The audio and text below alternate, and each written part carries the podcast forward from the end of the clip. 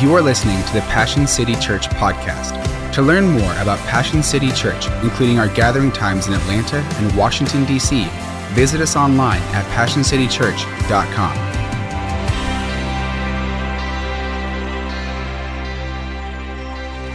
Well, howdy, y'all. Y'all doing all right? I'm from Texas, in case you can't tell. Uh, yeah, of course, the church in Houston helped plant this church in D.C. All great things come out of Texas because Texans are so humble. So uh, it really is a pleasure to be here uh, and to see. You know, I think they need an energy boost up here.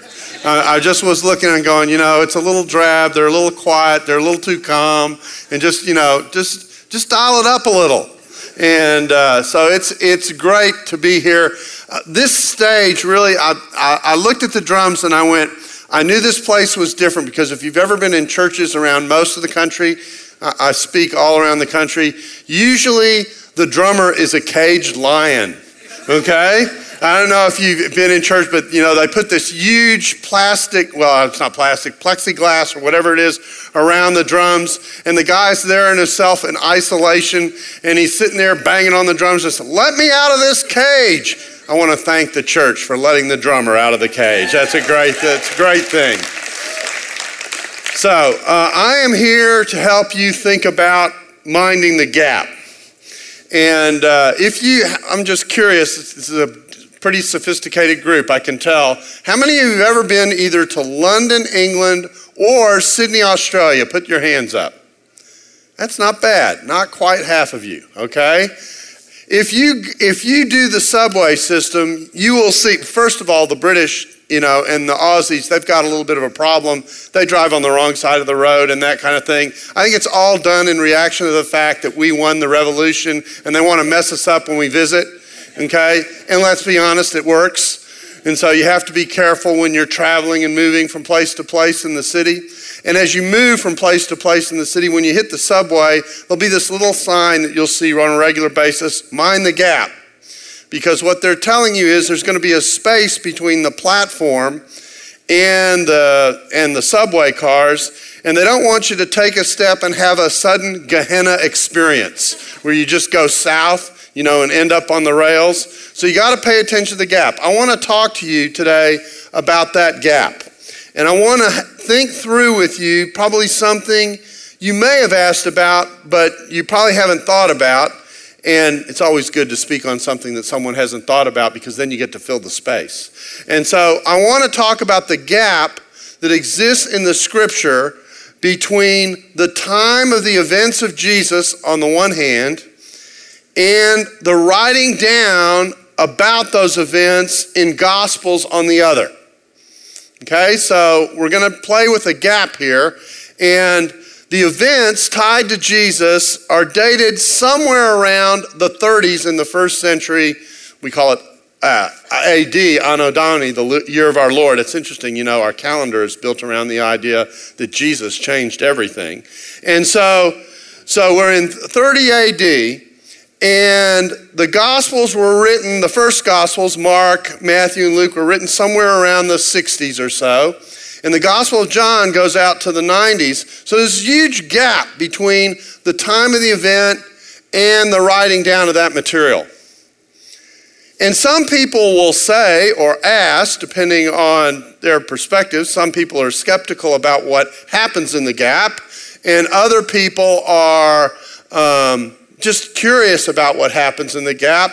And the idea is how do we know that what we had in AD 30 is it all like what was written down either in the 60s, 30 years later, or in the 90s, 60 years later? That's a lot of space. And a lot of things can happen in the in between time. So, what I'm going to do is I'm going to talk about this gap, and I'm going to talk about three things that are related to this gap.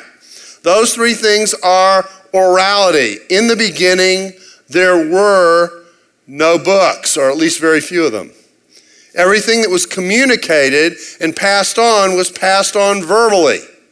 You know, um, you might not believe it, but there was a time when there was not a cell phone or a smartphone. Okay? I mean, I live, I'm, I'm, I look at this audience and I go, I have never felt so old.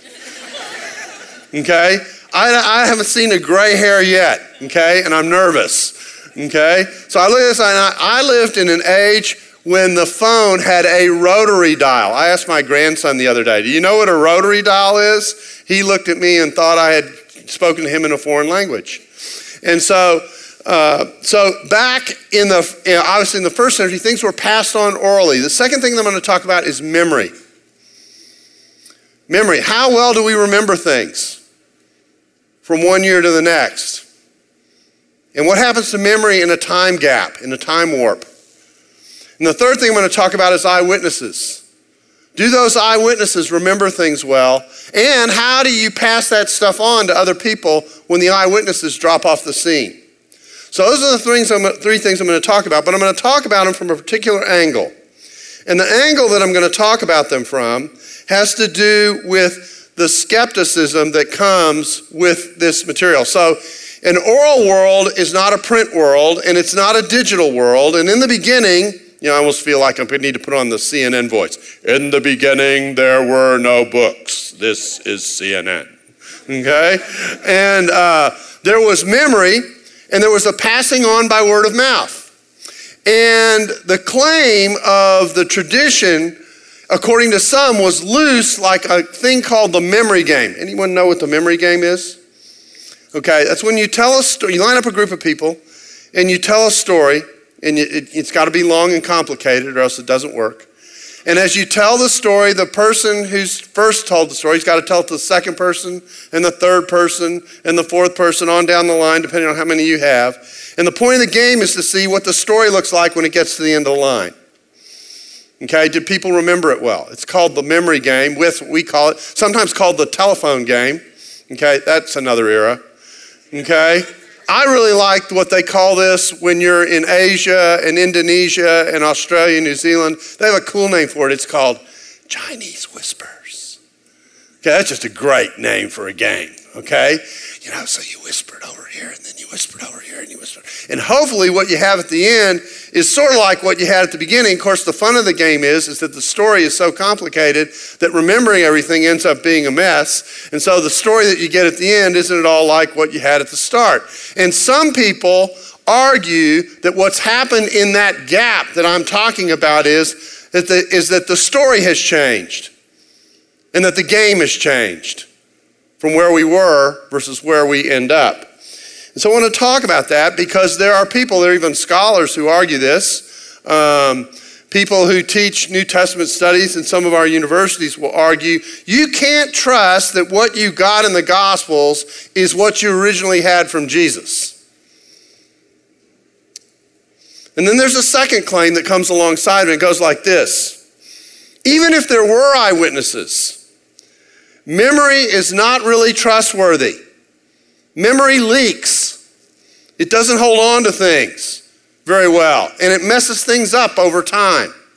So you can have eyewitnesses, you can have all the good oral communication you ever want, but memory is so poor that there's no guarantee that what you have down the road fits what you had earlier.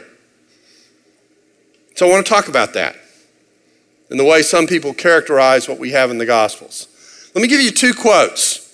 The first is from Bart Ehrman. He teaches at the University of North Carolina in Chapel Hill. And every time I read this quote, I say, that's why I root for Duke instead of North Carolina.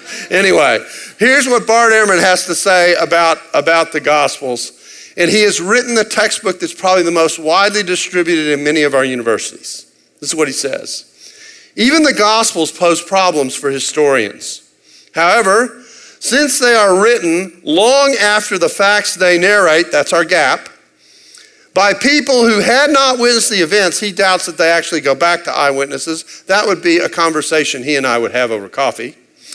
Uh, that, by people who had not witnessed the events they describe and who relied on inconsistent oral and written traditions about Jesus. That inconsistent oral tradition is that telephone game that's going on. In another section of the book, he writes about how the message of Jesus were carried on by all kinds of people in all kinds of directions in all kinds of ways with all kinds of non oversight. And so it could do anything it wanted. And he argues that it does.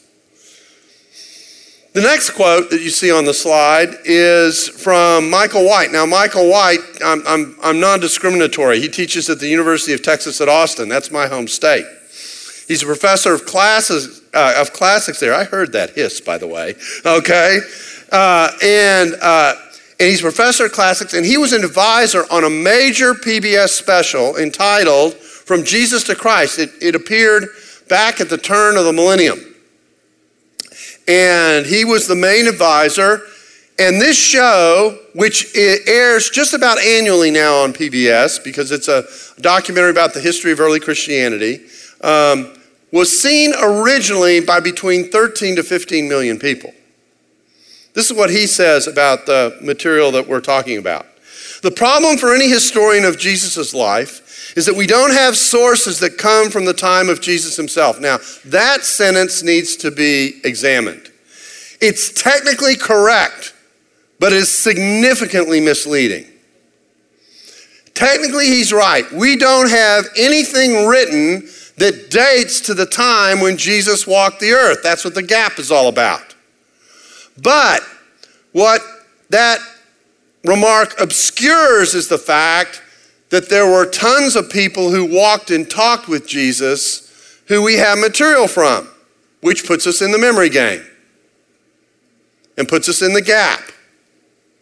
So I want to talk about how that works. Now, when we think about orality, there are three ways to think about orality in the ancient world. And you see a name on the slide, Bailey. That's Ken Bailey. He was a missionary to Bedouins in the Middle East for many, many years. In the 1990s, he wrote an article about what he was seeing among these people who were illiterate, who didn't read or write books, who lived in an oral culture. And he made the observation that, and he also was a New Testament guy, so he knew a little bit about what was going on with this orality idea. And he said, there really are three ways to think about orality. The way that I just described from Bart Ehrman, which is it's like the telephone game, it just runs for time and you don't have to worry about it. Uh, it, it, it, goes everywhere. That is called informal and uncontrolled orality. That's how he labeled it. It's informal in that anyone can tell the story, and it's uncontrolled because no one is overseeing how that material is passed on. And so it circulates with no oversight and it can go anywhere. And this is where many New Testament scholars started when talking about the material associated with Jesus. People experienced Jesus. They told their stories. They told them in a variety of ways and in a variety of environments. There was no oversight and they went everywhere. And the model for this type of orality was Icelandic folklore, ancient Icelandic folklore. And as a New Testament person, I go, well, that's close. Iceland begins with I. Of course, Jesus was in Israel in a much different time in a much different space. So other scholars pushed back and said, no, that's the wrong model. That doesn't work. It's the wrong part of the world. It's the wrong location. It doesn't work. Let's go back to something that's a little closer to where Jesus lived and the environment in which he functioned. Let's talk about the Jewish rabbis. And this model is called formal and controlled. It's formal and that certain people tell the story and it's controlled and that, it, and that there is oversight that is taken with regard to the story. The rabbis control the story, and it's a very precise way of passing things on orally. And some of the legal tradition that we see among Judaism is rooted in this kind of material. It was an effort to swing the pendulum back on what was going on in the gap. And so, like the rabbis, it was said to be very precise. Only certain people can tell the story. And you can tell that's very different than the story could go anywhere and everywhere. Scholars looked at that and went, well, the only problem is that isn't quite what we see in the text that we have, because if you read the Gospels at all, you will notice that oftentimes you get the same story, but you get different details between them. So it isn't the kind of precision in its result that this model tends to produce. So although this model on the surface sounds good for the preservation of the story, it actually doesn't fit what we have in the text. So a third model was proposed. This is the one that Bailey proposed, and he said, The model that I am proposing is what I see with the Bedouins in the Middle East who I worked with for years. And he described it as informal yet controlled. And here's what he meant anyone can tell the story, and the story is always told with variation and gist because part of the point of the variation is to keep the story fresh. But the gist of the story is always the same, and this is the control part. And if someone, anyone who tells the story tells the story and they stray too far, there are elders in the town and among the group who will correct the story. It's overseen. So Bailey argued, what I see in the New Testament, I recognize as what I have experienced with the Bedouins. That's what I'm seeing happening. And he suggested that model. He claims the New Testament is this third type of informal and controlled. And the reason that's important is because of the gist idea. Because what that means is this if you spend three and a half years with someone who's going around speaking on a regular basis and you're with them much or all of the time, you're going to know what they believe. And you're not going to get that part wrong. And another gap that we have to pay attention to is the gap in people's perceptions of who Jesus is. On the one hand, we have a lot of people who say, Jesus is a religious great. If we built a hall of fame, we'd put him in it. He's one of a very few group of very, very special people, and we'd gather a whole series of names around him, and he's a religious great. That's who Jesus is. That's one side of the gap. And the other side of the gap is no, Jesus is a completely unique figure in the history of the world. That's a big gap. So you got to mind that gap too. And this story of the Gospels is making the case that as great as a lot of people are in the Bible, people like Moses and David and John the Baptist and Elijah and Isaiah, Jesus is in a completely different category than those guys. So let's think about that some more. So I want to go from orality. There's a way to pass this material on. What I'm saying is, there's a way to pass this material on over time so that it is remembered, and the core of that story is certainly remembered well. It's an important idea. But the question is, what gets passed on? That brings us to memory. I want to talk about memory for a second. The name you see here is Robert McIver. He is an Australian, and he has written a book that gathers together all the psychological studies on memory that have been done uh, in, in just generically studying memory, having nothing to do necessarily at all with theology. And he applied those studies to the work of the Gospels. And to have you think about memory, I also want to tell you a story. Several years ago, I was asked to respond to John Dominic Crossan, a presentation that John Dominic Crossan made on Jesus. Now, you don't know who that name is, probably, but he was the co chair of a thing called the Jesus Seminar. They examined the words of Jesus, and they were really cool about it. They voted with beads, okay, because these guys were all hippies at one point, okay? And so so red bead meant Jesus said exactly that. A pink, a pink bead said Jesus said something pretty close to that. A gray bead meant that um, that's not Jesus' words. It probably comes from the evangelist, but it may go back to something that Jesus said. And a black bead meant that didn't have anything to do with what Jesus said. And they argued generically, generally speaking, when you put everything together, about 50% of what we see in the New Testament is black. It doesn't go back to Jesus at all. Okay? So they're arguing there's a lot of stuff happening in the gap. And so he got up and gave this presentation on memory. And this is important because there's another phenomena going on in the oral world that's worth remembering, and it's this. Why did it take so long for the early church to write a gospel? You know, why didn't, you know, why didn't some of the guys who were disciples at the very beginning say, you know what, this story's so great, we're just going to write it out and tell it right at the beginning? Why do you wait 30 to 60 years? The answer is really simple. You wait 30 to 60 years because as long as you have the living voices of the people who experienced what Jesus did and said, that's going to be the testimony you're interested in. You don't write it down until you start to lose those witnesses. And so that took 30 to 60 years. If you're familiar at all with how historians have studied the Holocaust, you will recognize what I'm saying. Because in the 90s and in the aughts, scholars began to do a lot of recording of Holocaust survivors because it dawned on them, because they're brilliant, that people die. And those voices aren't going to be around forever. And so, if they're not going to be around forever, then maybe we ought to record what they're going to say so we can keep track of their testimony after they're dead. It's actually what the, the second century church called the Gospels before they kind of acquired the name Gospel apostolic memoirs. Memories of, of the apostles about Jesus.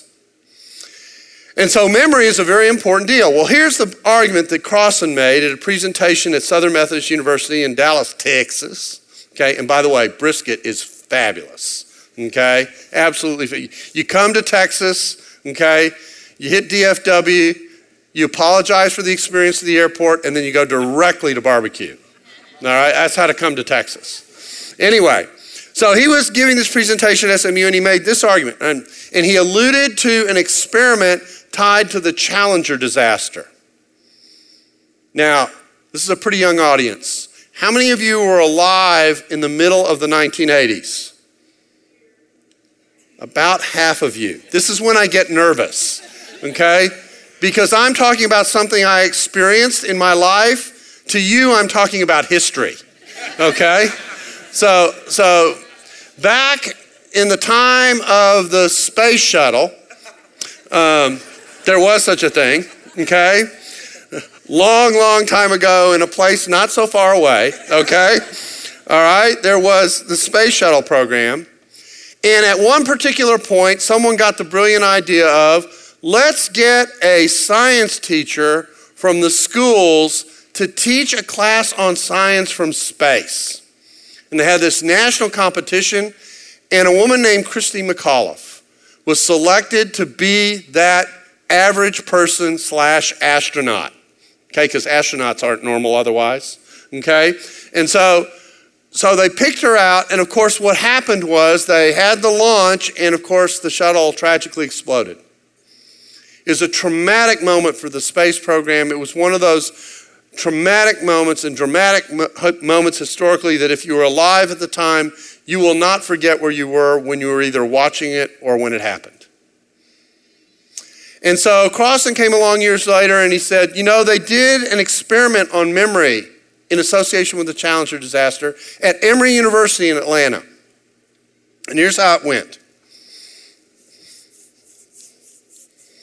they got freshmen at Emory right after it happened, they asked them two questions Where were you when the Challenger disaster happened, and how did you hear about it? Basically, were the two questions and they recorded the information.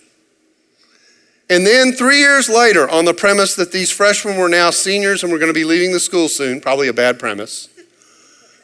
Don't think about that too hard, okay? Um, they repeated the questions and recorded the answers. Three year gap. And they compared the answers for each person of what they said right after the event with what happened three years later in their answers. In about 50% of the cases, the answers were different. So they went back to the people for whom there was a difference and said, We've asked you this, as you know, we've asked you this question twice. And you've given us two sets of answers. And we have compared your answers, and they don't tell them which answer came when. We, and they put the two answers in front of them. Which of them is what you remember? And the majority of people who had different answers picked the answer they most recently gave as opposed to the answer they gave right after the event. And so Crossan went, See, memory leaks. You don't remember things down the road in the way that you did at the time, and things change between point A and point B. And so I was supposed to respond to this. And uh, this wasn't one of those symposia where you got the paper ahead of time. So I was hearing it for the first time. And I got up and I said, It's very, very interesting to think through this aspect of that experiment. What stake did those Emory students have in the fact that a space shuttle is going up into space? Nothing. Their sole emotional attachment was their sense of patriotism and their curiosity about the space program. That was it. And so I posited what if you ran that experiment with people who worked at NASA? Who astronauts who would go up in a space shuttle or people who were responsible for making sure those astronauts went up in that space shuttle and were safe. Someone who had a stake in what was taking place. I submitted that I thought the memory and the care of the memory, because of the personal investment, would be deeper and better than this random experiment just picking people, you know, somewhere in the country. And since that study, studies like that have been done, and it does show memory improves. It's not perfect, but memory improves. There are also some other points about memory that are worth pointing out. McIver, in all the studies that he did, said that what tends to happen to memory is after about five years, if something has been stored in your cache, okay? We're not talking about money, okay? But we're talking about what you remember, all right? That after about five years, that memory freezes. So the way you remember it after five years is generally going to be the way you remember it after 20. If it's made an impression in you to stay with you for five, it's going to keep that impression with you for 20. Okay? But they didn't think about dementia. Okay? So that's generally the way it works. And, and so, and, and the other point that McIver made is over that five years, this is interesting. The gist is maintained. That's like the point that Bailey was making about orality. And then, in thinking about this more, I thought, well, there's some other things to be aware of.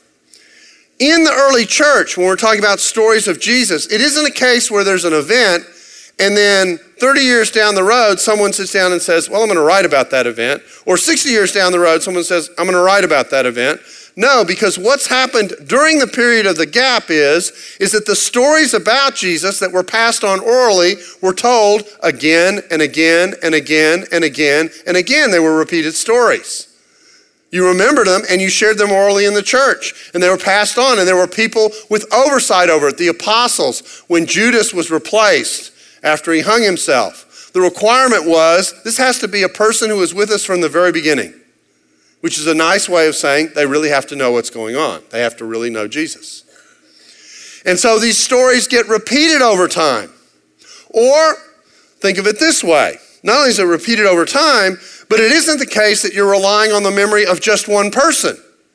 You're relying on the memory of a whole series of people who saw, interacted with Jesus on a regular basis, and that apostolic group is overseeing at least what gets done in the major churches that are circulating the tradition.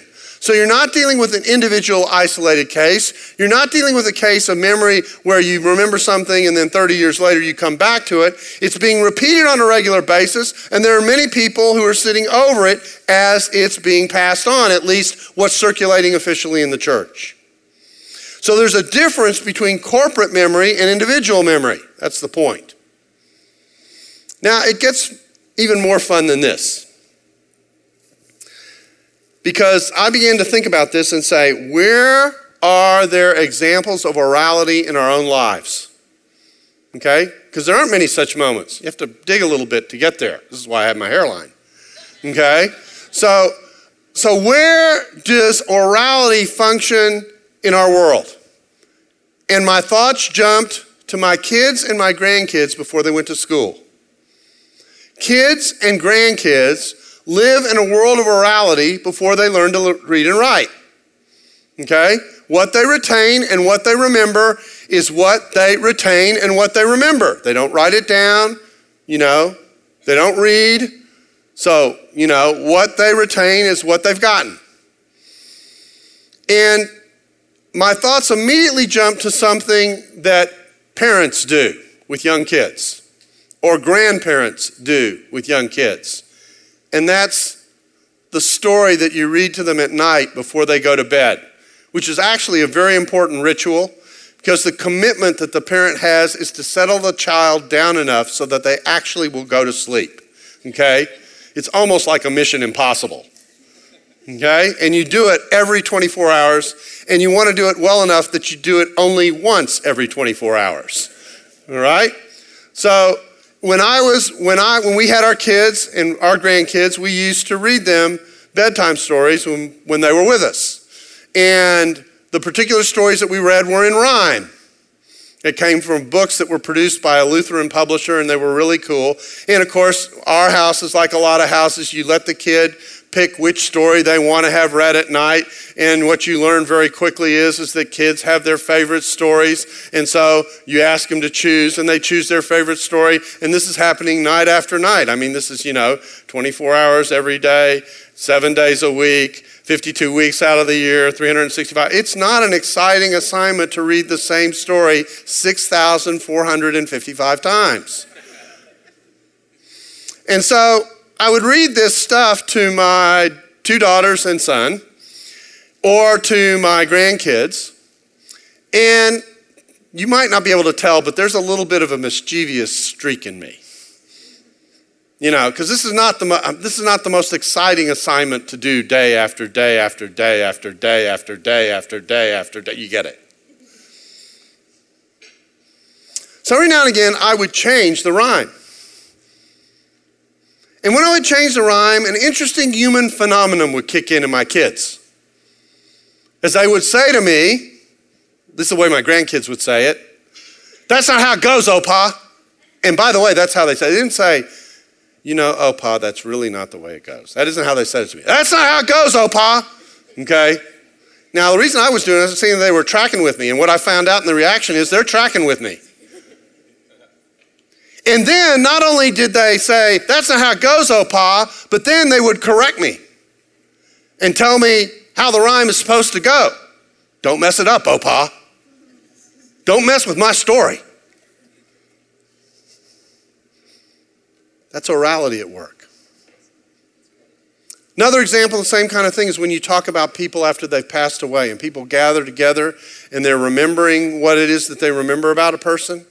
Most of that stuff isn't written down. I've never been to that kind of a move. Say, hey, let me pull out the book on this person and let's read what they did in their life. No, they share the stories of their experience, which cover years in many cases if you're close to someone.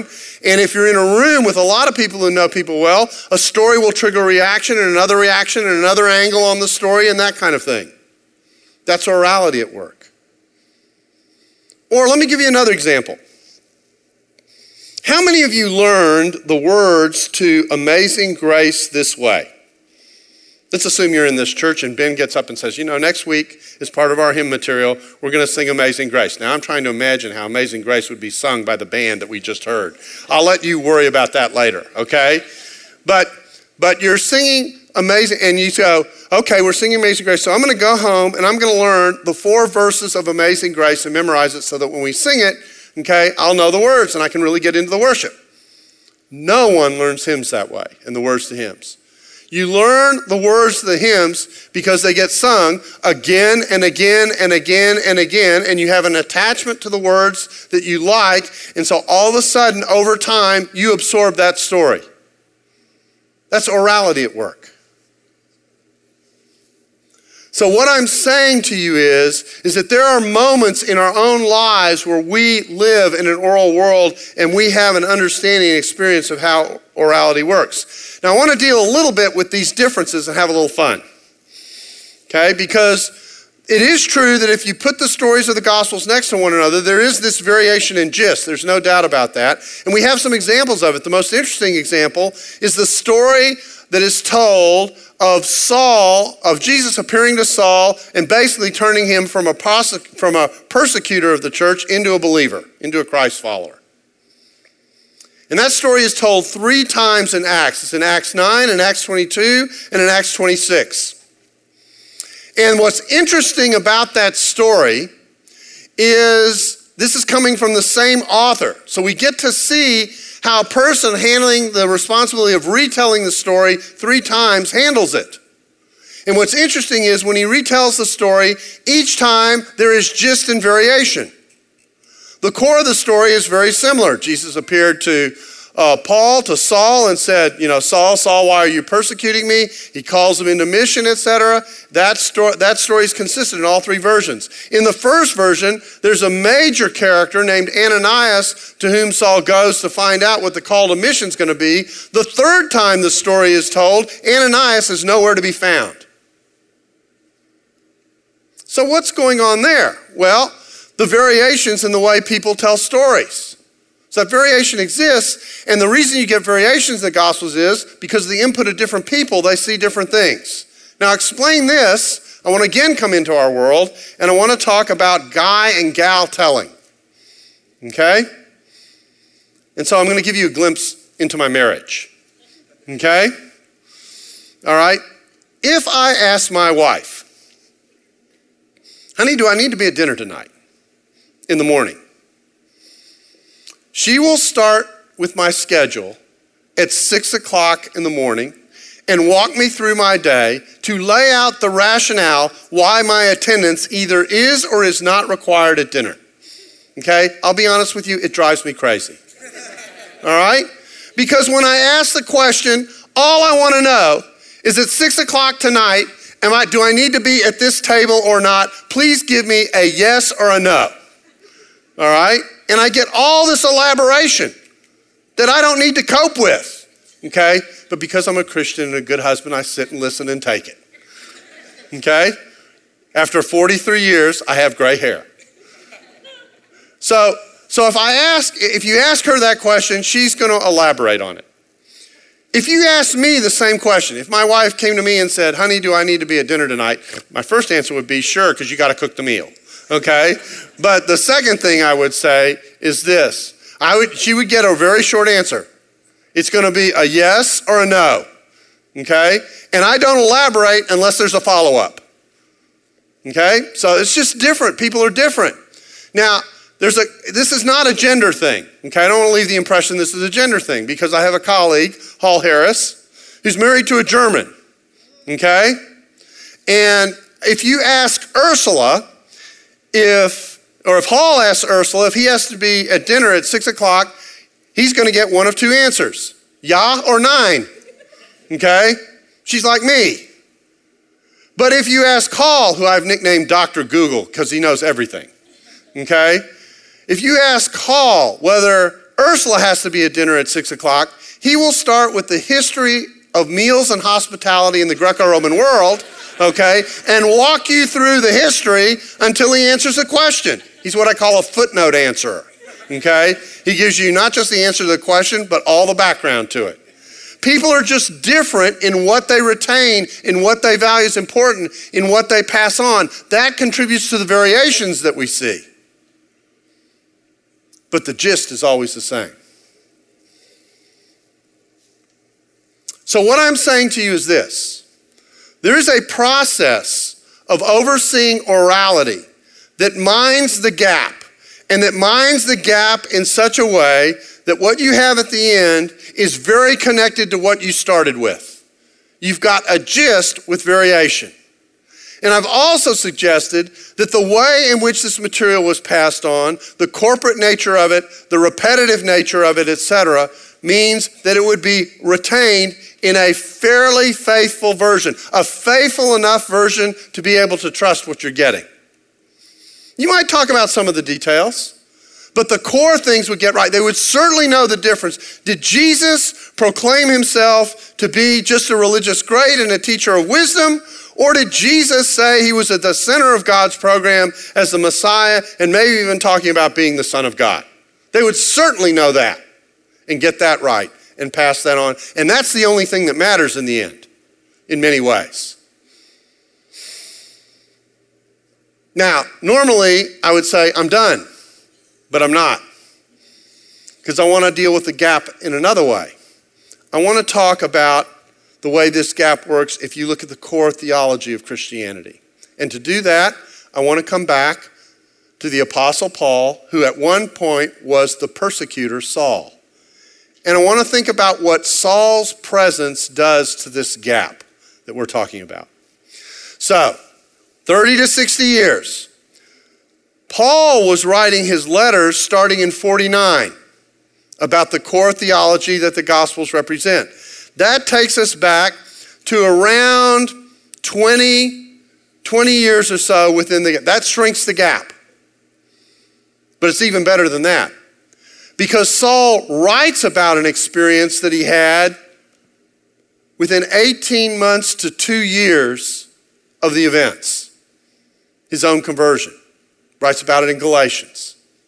So all of a sudden, this gap, which looks like it's huge in terms of the core theology of what the church teaches and what Jesus is about, has shrunk down to a couple of years on the basis of Saul's experience. But it's even better than that.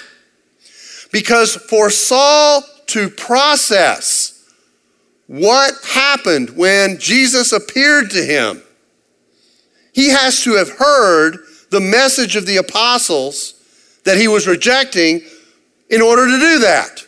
Because when Jesus appeared to him, the first thought that probably ran through his mind is, or at least one of them was, you know that stuff those guys were saying?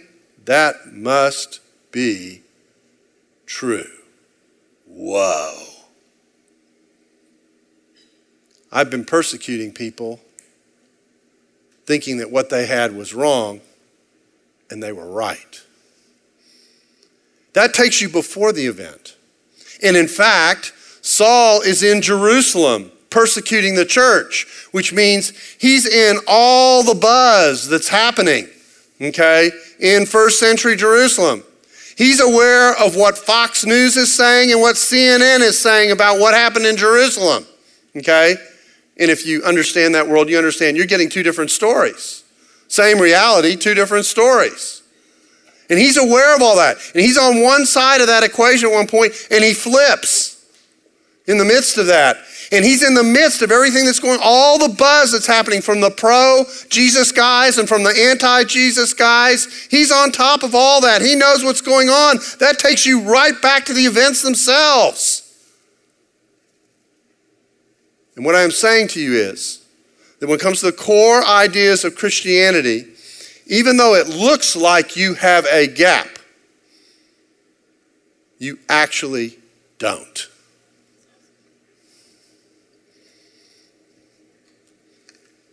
So, what does that mean? Well, if you're going to mind the gap of the story, then you need to mind the gap in the story. And remember, I told you that the gap is that some people think that Jesus is a religious great of some type.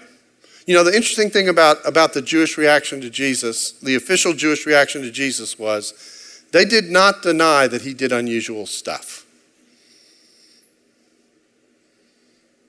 They accused him of being a sorcerer and a magician. Or in the New Testament text, they accuse him of exercising his power by the power of Beelzebul, which is another name for Satan. But here's what that concedes Jesus is doing something that takes transcendent power in order for those things to happen. He is not, they are not saying, this is important, they are not saying what people often say today that, that just thing that just happened didn't happen. They are coming up with an alternate explanation for explaining what is happening. And so, this gap in the story is Jesus just a good guy, or maybe he's a very bad guy? Or is he the one who claims to be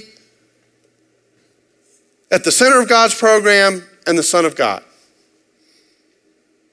That's the gap that matters.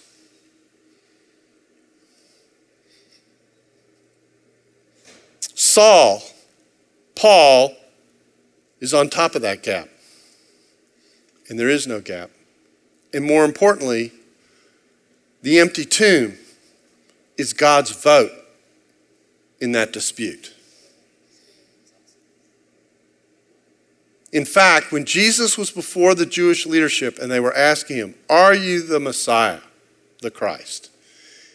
He said, I am, and you will see the Son of Man seated at the right hand of God, coming with the clouds of heaven. Now, if you translate that, this is a whole other message, but if you were to translate that into good theological language, this is what he's saying. You may have me on trial here, and you can do to me whatever you want. But one day God is going to vindicate me, and one day I will be your judge, and the tables will be reversed. So watch what you're going to do. And if you have any doubt about that, one day I'm going to disappear. And God is going to seat me at his right hand. I'm going to sit with God in heaven. It's a pretty humble claim. And you can write me at www.righthandofgod.com. and so when the Jewish leadership heard that, they tore their clothes. They said, That's blasphemy.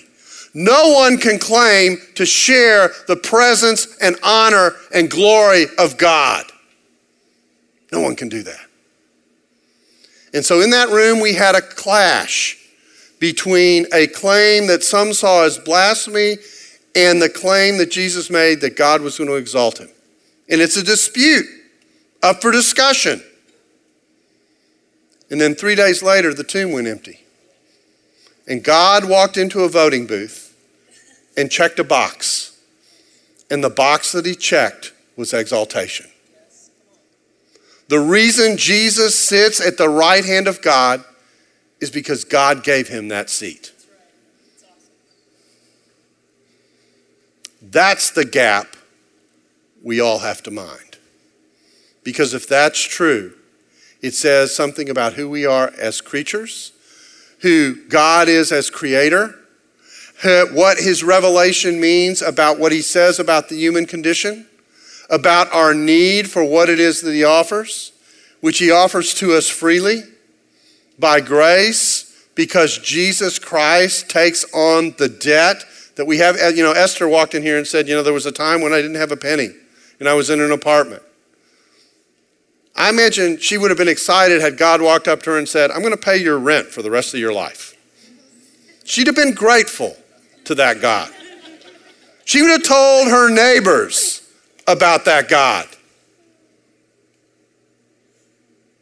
And that's why the church calls the message of Jesus Christ good news. It's good news because God pays for us a debt we can never pay for ourselves. Out of his love and concern to reconnect with us. But he will only do it if we turn our backs from being turned against him towards him and receive what he offers. Mind the gap. Let's pray.